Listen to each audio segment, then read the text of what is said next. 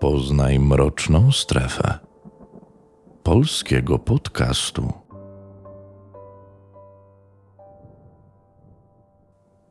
Adam H. miał burzliwą biografię.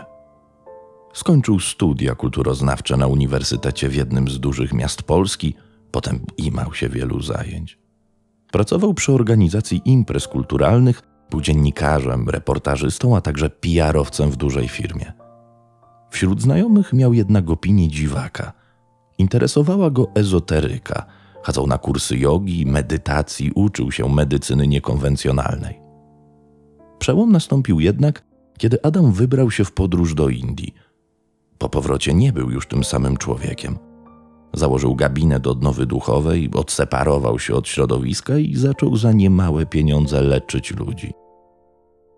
Po kilku latach policja zatrzymała go jako podejrzanego o popełnienie niezwykle okrutnego czynu. Buddysta szaman wymierzył sprawiedliwość siekierą swojej kochance. Wcześniej poduszał ją, a kiedy padła nieprzytomna, napisał na ścianie swojego gabinetu zdanie: Jeśli mnie kocha, przeżyje, to karma. 15.30. Następnie usiadł przy jej ciele i rozpoczął półgodzinną medytację. Kiedy po tym czasie spostrzegł, że ukochana jednak się nie obudziła, poszedł do kuchni po nóż i dokończył swoje dzieło. Następnie siekierą porąbał jej ciało. W czasach studenckich Adam zapowiadał się świetnie. Wykładowcy chwalili go za inteligencję, koledzy i koleżanki doceniali. Był błyskotliwy, nieraz zaskakiwał oryginalnością swoich opinii, które dobrze potrafił uzasadnić. Miał wielkie powodzenie u kobiet, miał ich na pęczki. Dość przystojny, z nutką tajemniczości, której tak pragną kobiety, nigdy nie narzekał na brak powodzenia. Wróżono mu szybką karierę i tak rzeczywiście było. Zaraz po studiach złapał pracę w lokalnej gazecie. Pisał ciekawe reportaże, robił też zdjęcia. Wkrótce przeszedł do telewizji, gdzie szybko się wybił. Wtedy też w wieku 28 lat ożenił się. Wybranką jego serca została o dwa lata młodsza Joanna, pracownica jednej z agencji piarowskich. Po roku od zawarcia małżeństwa na świat przyszło dziecko. Szybko okazało się, że Adam nie nadaje się na domatora. Krzyczące i płaczące niemowlę wyprowadzało go z równowagi. Zaczął uciekać z domu pod byle pretekstem, wracał pijany. Tak przynajmniej żonie wtedy się wydawało – nie wiedziała, że dziwny stan męża niekoniecznie musi oznaczać upicie. Adam bowiem lubił orbitować. Jeszcze na studiach popalał z kumplami marihuanę, jednak na studenckim paleniu trawki się nie skończyło. Poszukiwał dodatkowych wrażeń. Pewnego dnia żona znalazła w jego komputerze stronę internetową zagranicznego portalu, przez który można było zamówić używki. Grzyby halucynogenne, wywary z kaktusów i inne rośliny psychoaktywne – rozpętała się awantura. Co ty wyprawiasz, ćpasz? Zwariowałeś, jesteś mężem i ojcem, krzyczała na niego żona. Nic nie rozumiesz. To są zioła do podróży duchowych, odparł spokojnie Adam. Do małżonki zaczęło docierać, że coś z mężem jest nie tak. Zaczęła go obserwować. To, co dotychczas wydawało jej się tylko sympatycznym hobby, urosło do niebezpiecznych rozmiarów – kiedy się poznali, Adam zaimponował jej dużą wiedzą o systemach religijnych, zagadnieniach duchowych i medytacji. Opowiadał o książkach, które na ten temat przeczytał, pokazywał różne ćwiczenia oddechowe czy też pozycje medytacyjne. Wszystko to jednak, jak wydawało się Joasi, było jedynie zabawą. Nie przypuszczała, że bardzo się myliła. Wkrótce po kłótni z żoną Adam został zwolniony z pracy w telewizji. Od dawna nie miał głowy do wykonywania obowiązków służbowych.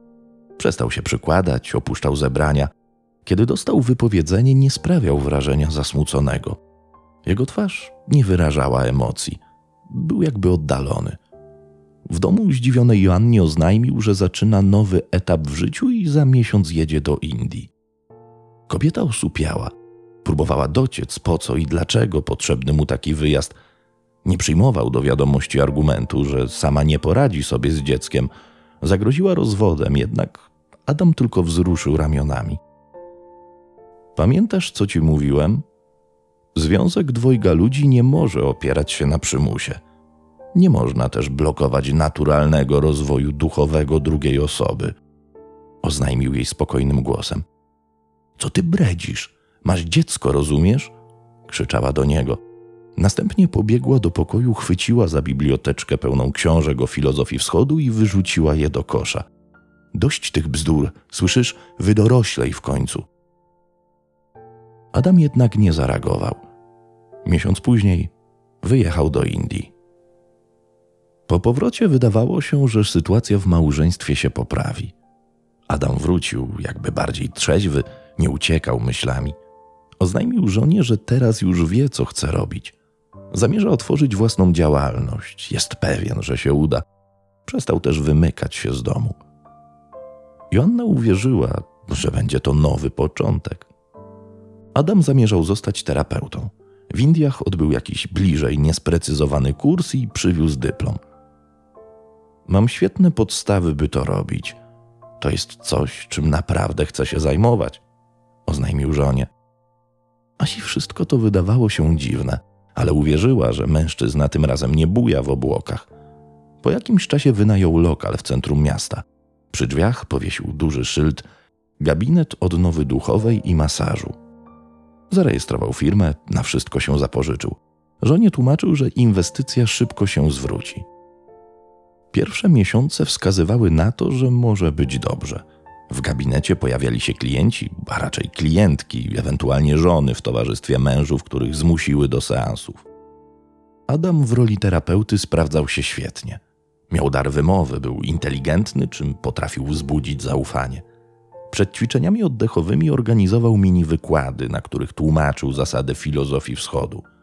Obiecywał, że jego masaże mogą uwolnić od zgubionego nałogu palenia papierosów, a nawet picia. Cena nie była mała 200 zł za seans. Chętnych jednak nie brakowało. Sesje przyciągały starsze panie, które po wizycie w kościele nadal potrzebowały duchowej stymulacji. Wielu było też skłonnych rzucić palenie. Obroty rosły jednak tylko przez kilka pierwszych miesięcy. Wkrótce koniunktura się skończyła. Na forach internetowych byli klienci gabinetu pisali, że ta cała nowatorska metoda walki z nikotyną to blef, a sam nauczyciel jest zwykłym hochsztaplerem. Ile w tym prawdy, a ile zwykłej ludzkiej zawiści, nie wiadomo. Wkrótce jednak w gabinecie zrobiło się pusto, a firma stanęła przed widmem bankructwa. Adam żonie z problemów się nie zwierzał. Po cichu próbował ratować działalność, zaciągał dodatkowe kredyty, chwilówki, pisma do banków ukrywał albo wyrzucał do kosza. Znów coraz bardziej zamykał się w sobie. Zdarzało mu się, że w specjalnym buddyjskim stroju paradował po domu. Oczekiwał też absolutnej ciszy, kiedy w zamknięciu medytował. Irytowały go krzyki dziecka. Długie godziny spędzał na zagłębianiu się w pisma wschodnich myślicieli. W swoim pokoju zapalał kadzidła. Czytał o jodze, zen, buddyzmie. Nie cierpiał chrześcijaństwa. Kazał żonie usunąć ze ściany mieszkania krzyż. Uważał się za osobę obdarzoną szczególnym darem uzdrawiających mocy. Był przekonany, że ludzie go nie doceniają, a mądrość, którą chce im przekazać, nie znajduje w nich żadnego zrozumienia, że są po prostu zbyt głupi, by zrozumieć jego nauki. Joasia znów poczuła, że Adam się od niej oddala. W szufladzie jego biurka znalazła fiolkę z jakąś rośliną. Na etykiecie przeczytała opis. Po wpisaniu nazwy w wyszukiwarkę internetową okazało się, że był to silny środek psychoaktywny. Powodował zupełne odrętwienie organizmu, rodzaj snu na jawie, podczas którego pojawiają się halucynacje. Co ty wyprawiasz? Miałeś już nie brać tego gówna, rozumiesz? krzyczała do niego wściekła. Zostaw to. To nie twoja sprawa ta roślina jest mi potrzebna do medytacji, odrzekł jak zwykle z całkowitym spokojem. Asia zaczęła też podejrzewać, że mąż ją zdradza. Pewnego dnia odebrała telefon. Po drugiej stronie słuchawki była kobieta. Zapytała Adam, a kiedy usłyszała damski głos, gwałtownie się wyłączyła. Tymczasem Adam coraz rzadziej bywał w domu. Mimo, że interes z gabinetem nie szedł dobrze, wymykał się tam na całe dnie.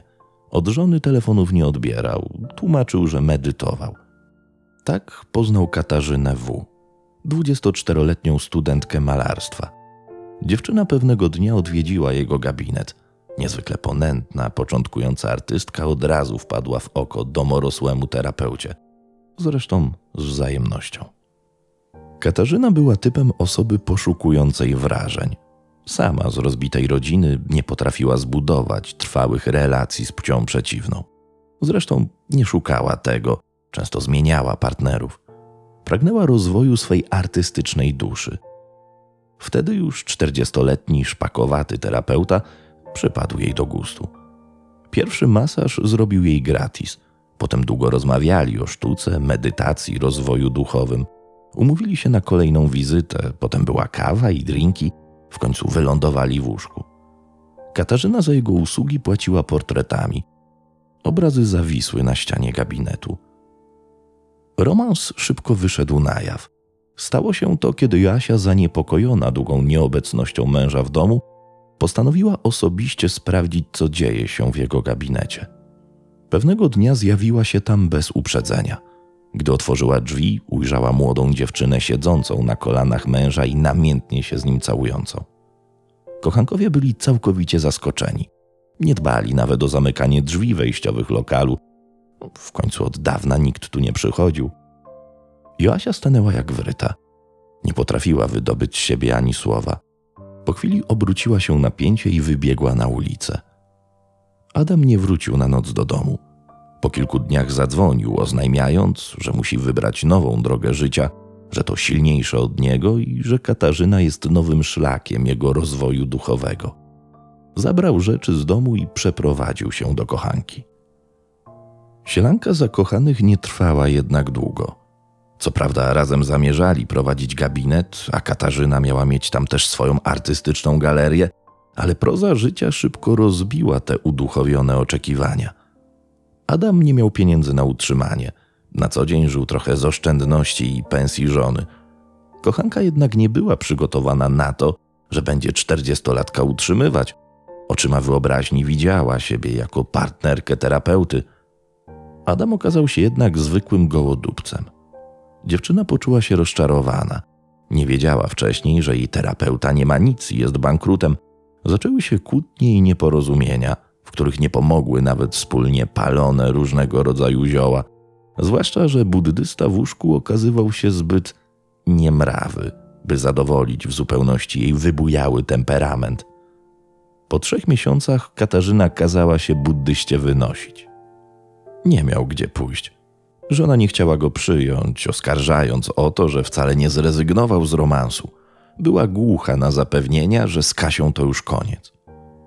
Osamotniony mężczyzna zaczął pomieszkiwać w swoim gabinecie. Z czego jednak żyć? Co jeść?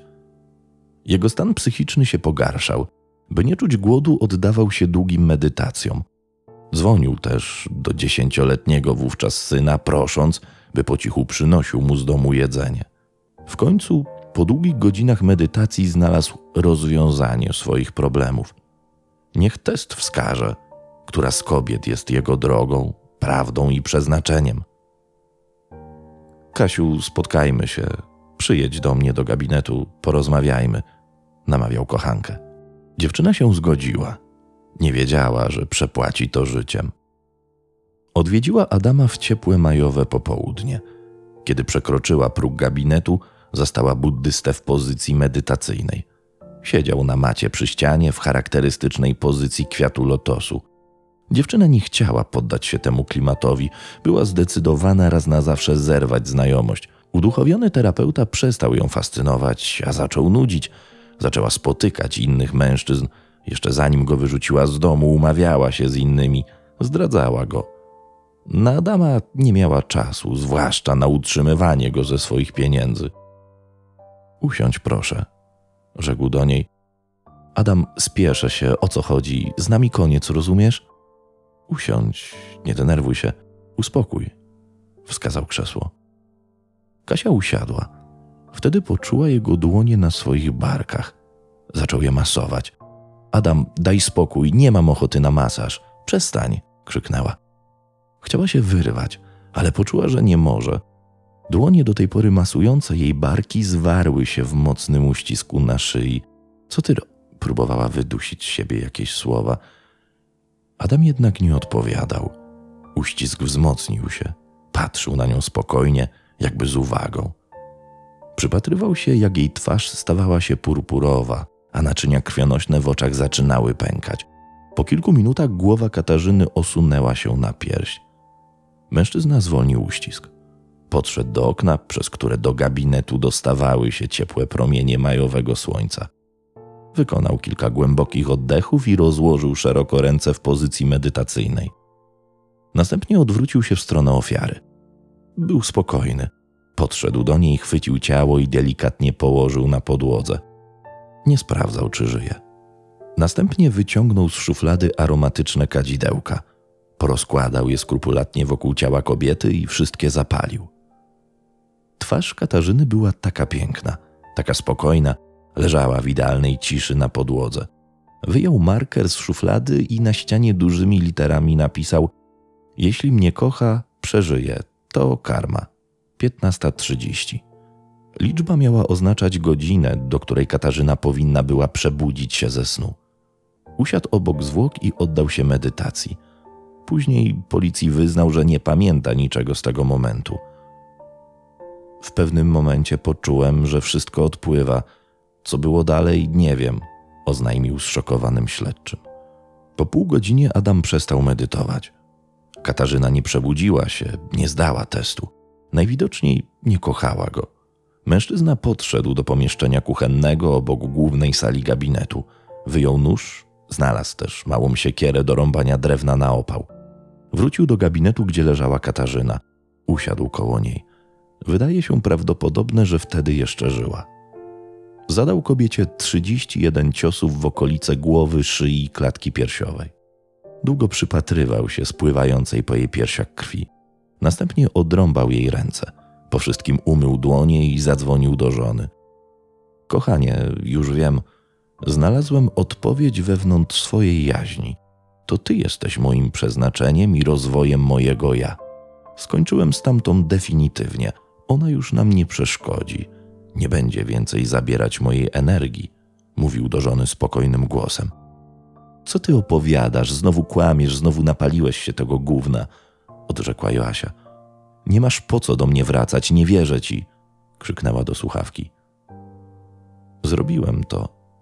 Usunąłem blokadę. Zabiłem ją. Usunąłem blokadę, która wysysała energię z naszej miłości. Przestań wygadywać bzdury, krzyknęła Joasia i odłożyła słuchawkę. Po kilku godzinach usłyszała pukanie do jej mieszkania. Gdy otworzyła, zobaczyła na klatce Adama. Trzymał w ręku zakrwawioną damską koszulę. Zrobiłem to. Usunąłem blokadę, która wysysała energię z naszej miłości, powiedział do niej spokojnie, patrząc jej prosto w twarz. Przerażona kobieta zadzwoniła na policję. Adam H. został zatrzymany w swoim gabinecie, podczas gdy siedział nieruchomo, patrząc na leżące w kałuży krwi ciało kobiety. Nie stawiał oporu policjantom. Do wszystkiego też się przyznał. Nie potrafił jednak uzasadnić swoich zachowań. Mówił jedynie, że kiedy już zaczął dusić swoją kochankę, poczuł, że wszystko odpływa. Nie pamiętał też niektórych szczegółów z ich spotkań. Nie umiał powiedzieć, po co i dlaczego wezwał ją do siebie feralnego dnia. Mężczyzna został pierwotnie skazany na 15 lat więzienia. Sąd przypomniał, że H od początku przyznawał się do winy, nie pamiętał jedynie niektórych swoich poczynań względem ofiary – w trakcie procesu biegli nie byli w stanie ustalić, czy w momencie, gdy odbierał Katarzynie życie, był poczytalny, czy też nie. Stan psychiczny buddysty badały dwie grupy biegłych. Ich opinie różniły się od siebie. Dlatego Sąd Najwyższy nakazał powtórzyć postępowanie. Trzecia ekspertyza okazała się decydująca. Adama H. badano m.in. za pomocą tomografu i EEG. Wypowiadali się także specjaliści z zakresu filozofii wschodu. Biegli uznali, że buddysta był poczytalny w momencie dokonywania zbrodni, którą skrupulatnie zaplanował. Chciał z jednej strony zbadać własną reakcję, traktował to jako doświadczenie duchowe, jednak z drugiej strony upatrywał też w tym szansę powrotu do żony. Dlatego nie przerwał zabijania i prawdopodobnie jeszcze wówczas nieprzytomnej kobiecie zadał kilkadziesiąt ciosów nożem. Ostatecznie został skazany na 25 lat więzienia. nigdy przekonująco nie potrafił uzasadnić swego postępowania. Podczas rozpraw sądowych odmawiał składania wyjaśnień, twierdząc, że ciągle nie rozumie tego, co się stało. Wszystkie personalia oraz niektóre drobne okoliczności sprawy zostały zmienione. Historia ta jednak wydarzyła się naprawdę. Moi drodzy, dziś e, to już wszystko. Dzisiejszy podcast, e, właściwie to odcinek podcastu, powstał przy współpracy z magazynem Detektyw. Jak zwykle w tym przypadku zachęcam Was do czytania tego najstarszego w Polsce magazynu o tematyce kryminalnej, bo dzięki temu dokładacie swoją cegiełkę do tej pięknej historii i on nadal nieprzerwanie jest z nami. Na koniec jeszcze pozdrawiam zarówno osoby słuchające na Spotify, jak i te, które słuchają na YouTube. Trzymajcie się ciepło, uważajcie na siebie i do usłyszenia już niebawem w kolejnym odcinku na kanale Strefa Mroku.